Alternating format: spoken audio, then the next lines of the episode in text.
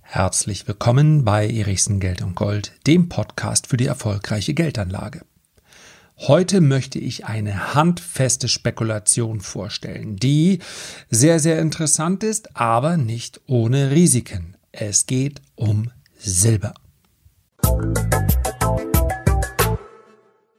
Bevor ich gleich auf die spannende Situation im Silbermarkt zu sprechen komme, ist mir eine Unterscheidung sehr, sehr wichtig. Es gibt zwei große Disziplinen an der Börse. Es gibt die langfristige Investition, Schrägstrich Aktiensparen auf der einen Seite und es gibt auf der anderen Seite die Spekulation, die aktive Anlage, ja sogar das Trading. Beide Disziplinen haben vollkommen unterschiedliche Regeln. Und ich sage es in aller Deutlichkeit, dass so viele Privatanleger sich im Übrigen völlig unnötig schwer tun mit der Börse, hat damit zu tun, dass sie beide Disziplinen miteinander vermischen. Nur ganz kurz. Bei der langfristigen Investition entscheide ich mich für einen Sachwert, häufig für den Sachwert Aktie. Dann untersuche ich, dann analysiere ich, in welche Aktie möchte ich investieren. Und zwar langfristig. Wenn ich diese Analyse nicht vornehmen kann und ich möchte niemand anders bei dieser Analyse vertrauen, dann entscheide ich mich für ETFs oder Fonds. Fonds allerdings nur dann, wenn sie es schaffen, nach Gebühren eine bessere Rendite zu erwirtschaften als der Gesamtmarkt. Bei der langfristigen Investition nutze ich Schwächephasen, um hinzuzukaufen. Ich habe mich also für Aktie XY entschieden, sage, das ist ein Qualitätsunternehmen und mit diesem Qualitätsunternehmen gehe ich durch dick und dünn.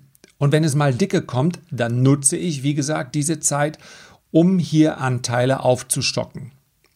Ich habe bei der langfristigen Investition keine Stops. Denn das würde diesem langfristigen Gedanken ja völlig widersprechen.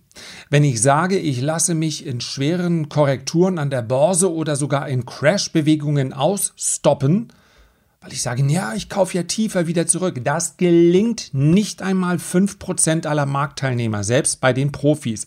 Keiner weiß genau, wann unten ist.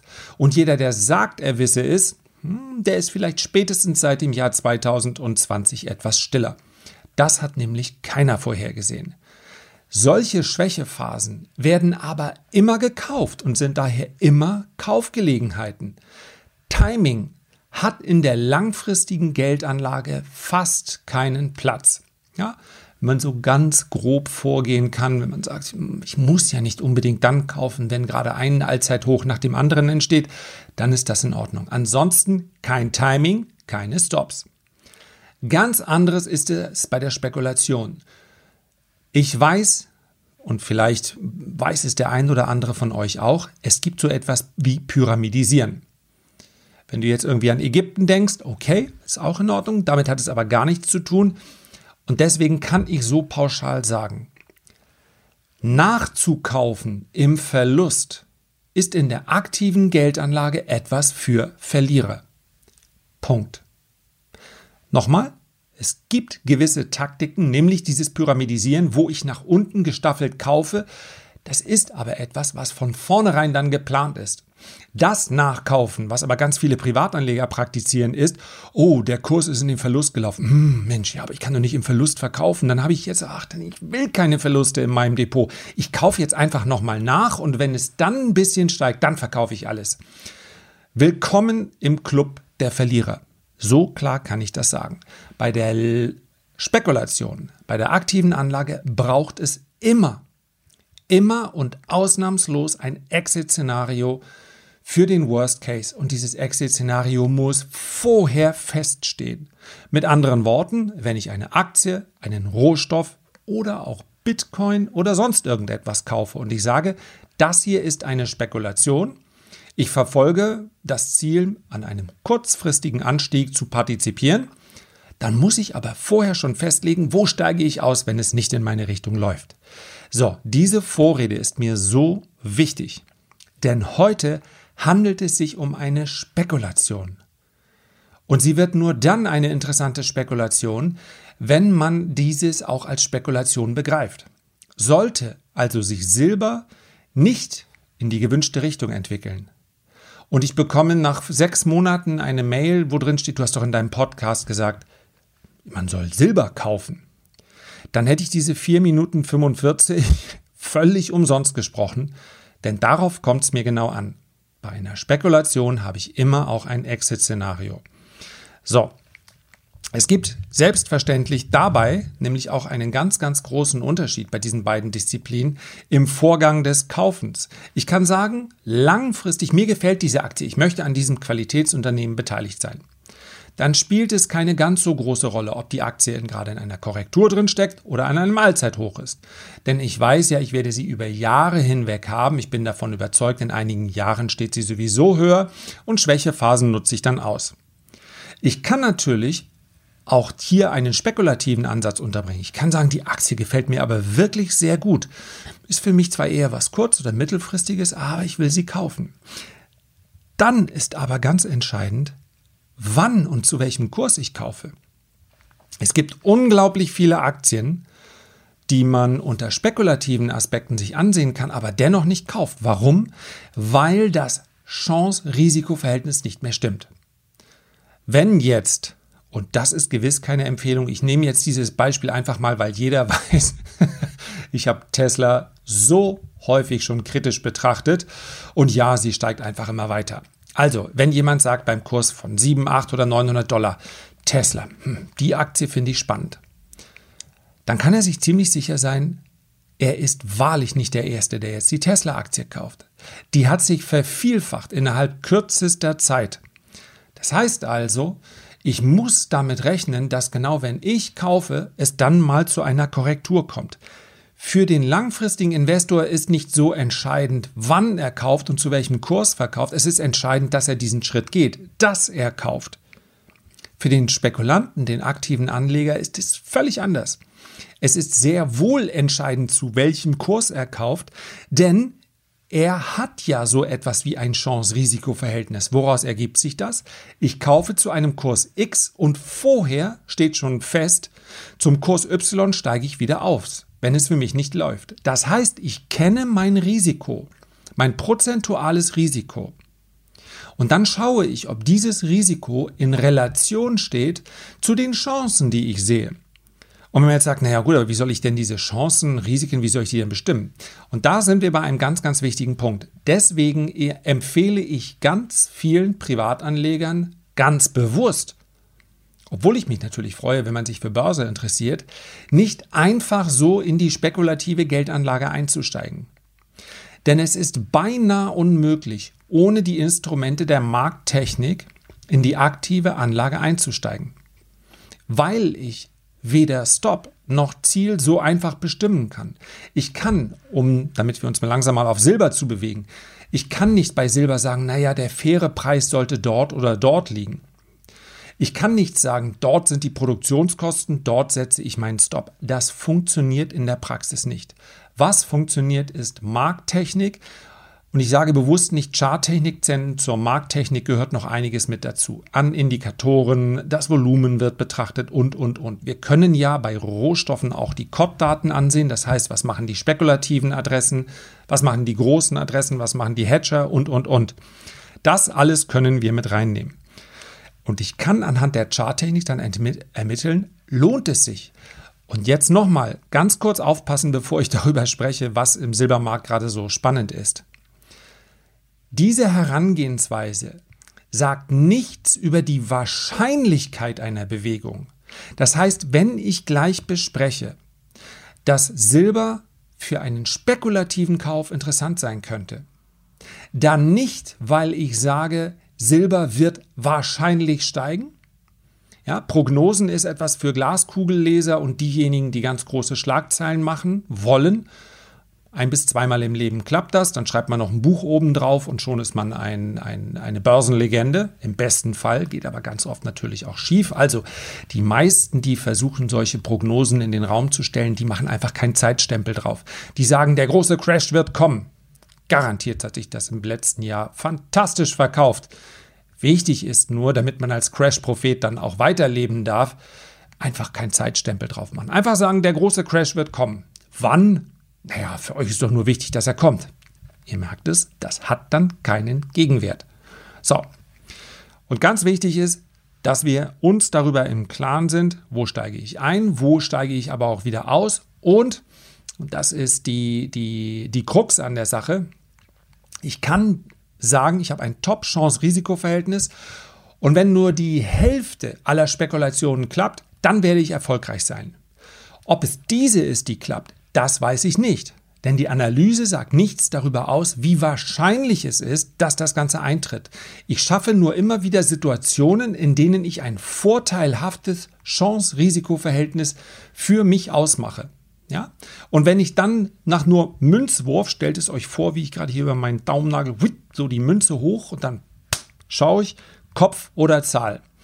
Dann würde man im äh, Casino unter dem Strich verlieren, weil es ja dann noch die Null gibt, aber ansonsten auf einfachen Chancen wenn wir die Null ignorieren im Casino, haben wir am Ende gar nichts. Wir gucken nur zu, immerhin gibt es Freigetränke. So, wenn ich es aber schaffe, mir Setups zu erstellen, mir Situationen zu schaffen, in denen das Chance-Risiko-Verhältnis immer positiv ist, das heißt also, dass ich beispielsweise immer das Doppelte oder das Dreifache meines eingegangenen Risikos verdiene, wenn es gut geht, dann reicht mir eine 50% Wahrscheinlichkeit.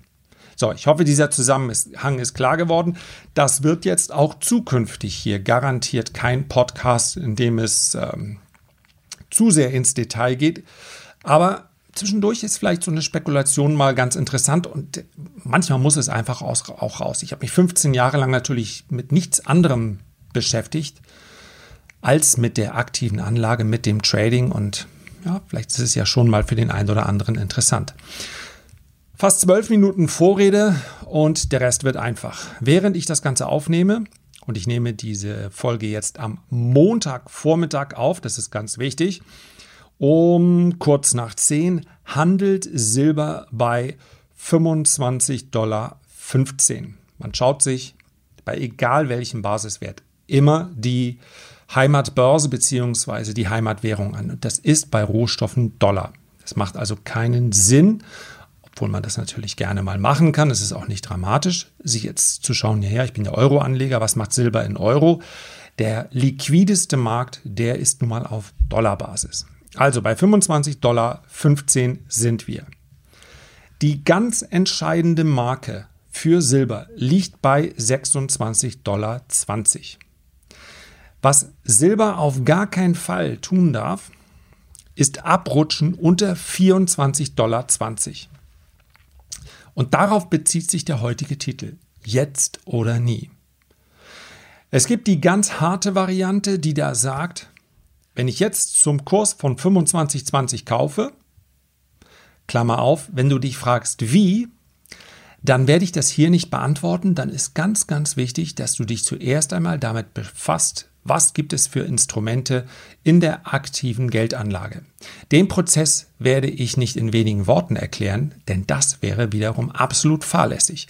Natürlich gibt es Silberaktien, es gibt Silberderivate, es gibt Silber-ETCs und mit all denen kann man von einem Anstieg von Silber profitieren. Ich will das aber nicht abkürzen, weil es so wichtig ist, dass man diesen Teil der Ausbildung, so möchte ich es mal nennen, dass man den selber erfährt, dass man den selber angeht. Ja, wir haben beispielsweise beim Tradermacher Campus geht es um so eine Ausbildung. Da geht es nicht um Signale. Und das, ich sage es hier ganz offen, für jemanden, der langfristig investiert, der braucht das nicht. Es geht mir ganz sicherlich wie auch sonst hier nie darum, irgendwelche Produkte von mir zu platzieren. Wenn du sagst, ich bin an der langfristigen Anlage interessiert, langfristiger Vermögensaufbau, dann brauchst du das alles nicht. Wer aktiv von solchen kurzfristigeren Gelegenheiten profitieren möchte, weil ihm das Spaß macht, und das wäre mal die oberste Motivation, viel Geld verdienen zu wollen, ist nachvollziehbar, ist für mich aber nicht die geeignete Motivation. Denn dazu braucht man dann einfach zu viel Zeit, muss zu viel Zeit aufwenden, um das Ganze zu verstehen. Und das wird nur dann funktionieren, wenn man auch Lust hat daran. Also, das ist ganz entscheidend. Ich spreche nicht über die Instrumente. Klammer zu. Gott sei Dank sieht das niemand schriftlich. Dann geht es darum, bei einem Einstieg 25,15 Dollar. Silber sollte dann per Tagesschlusskurs nicht mehr unter 24 Dollar 10 in etwa abrutschen.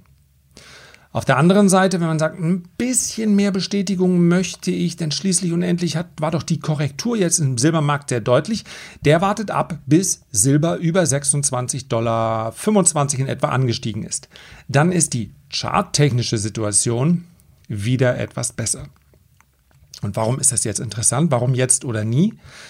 Weil dieser Ausbruch, in den, den wir in der letzten Woche gesehen haben, in Gold und Silber, eigentlich genau dem entsprach, was man hier in diesem Umfeld auch erwarten würde, erwarten darf. Dass Gold und Silber jetzt so schwach reagieren, ist eher überraschend. Das kann quasi die letzte Kaufgelegenheit auf Sicht von Wochen und Monaten sein.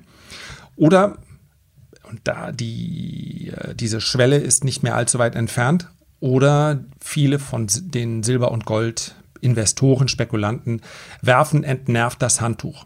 Und genau an der Stelle, an der sind wir jetzt gerade. Und das macht es so interessant. Denn ich habe es ja gesagt, was zeichnet eine handfeste Spekulation aus? Ein tolles Chance-Risiko-Verhältnis.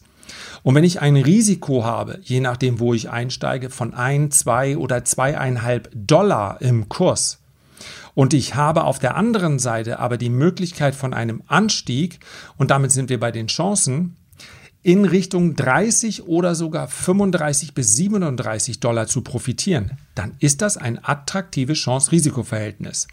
Stand jetzt ist das, liegt das Risiko also bei etwa einem bis anderthalb Dollar. Ja, wenn wir über einen Tagesschlusskurs sprechen, weiß man natürlich nie genau, wo der ist. Vielleicht liegt er auch bei zwei Dollar. Nehmen wir mal die anderthalb Dollar an. Auf der anderen Seite, wenn Silber bis äh, 30 oder 35 Dollar steigt, ja, dann kann ich ihm das fünf- oder gar zehnfache meines Risikos verdienen, wenn es gut geht. Und genau das macht den Silbermarkt derzeit so spannend. Und so die, den Preis, den man quasi bezahlt für dieses gute Chance-Risiko-Verhältnis ist, naja, dass der Trend momentan durchaus in Gefahr ist. Ich kann nicht beides haben. Ich kann nicht einen lupenreinen Aufwärtstrend, der eigentlich nur eine Richtung zulässt, haben und auf der anderen Seite dann auch noch ein ganz tolles Chance-Risiko-Verhältnis. Entweder oder. Sonst wäre es ja zu einfach, sonst würde es jeder machen. Also, ich weiß, das war heute ein für viele wahrscheinlich ein ziemlich herausfordernder Ausflug in den Bereich der Spekulation. Beim nächsten Mal wird es wieder etwas, ja, wieder etwas mehr in die Richtung, wie ihr es kennt. Aber es würde mich absolut mal interessieren. Wenn ihr mögt, dann schreibt doch mal unten in die Kommentare rein, ob euch ja, so ein Ausflug, so ein spekulativer Ausflug äh, gefällt. Oder ob ihr sagt, hm, nee, lieber, lieber wieder äh, so ein bisschen in die Richtung, wie es vorher war, beziehungsweise bitte nicht zu häufig solche Ausflüge. So, das war's für heute. Herzlichen Dank für deine Aufmerksamkeit. Ich freue mich, wenn du auch beim nächsten Mal wieder mit dabei bist und wünsche dir bis dahin eine gute Zeit. Dein Lars.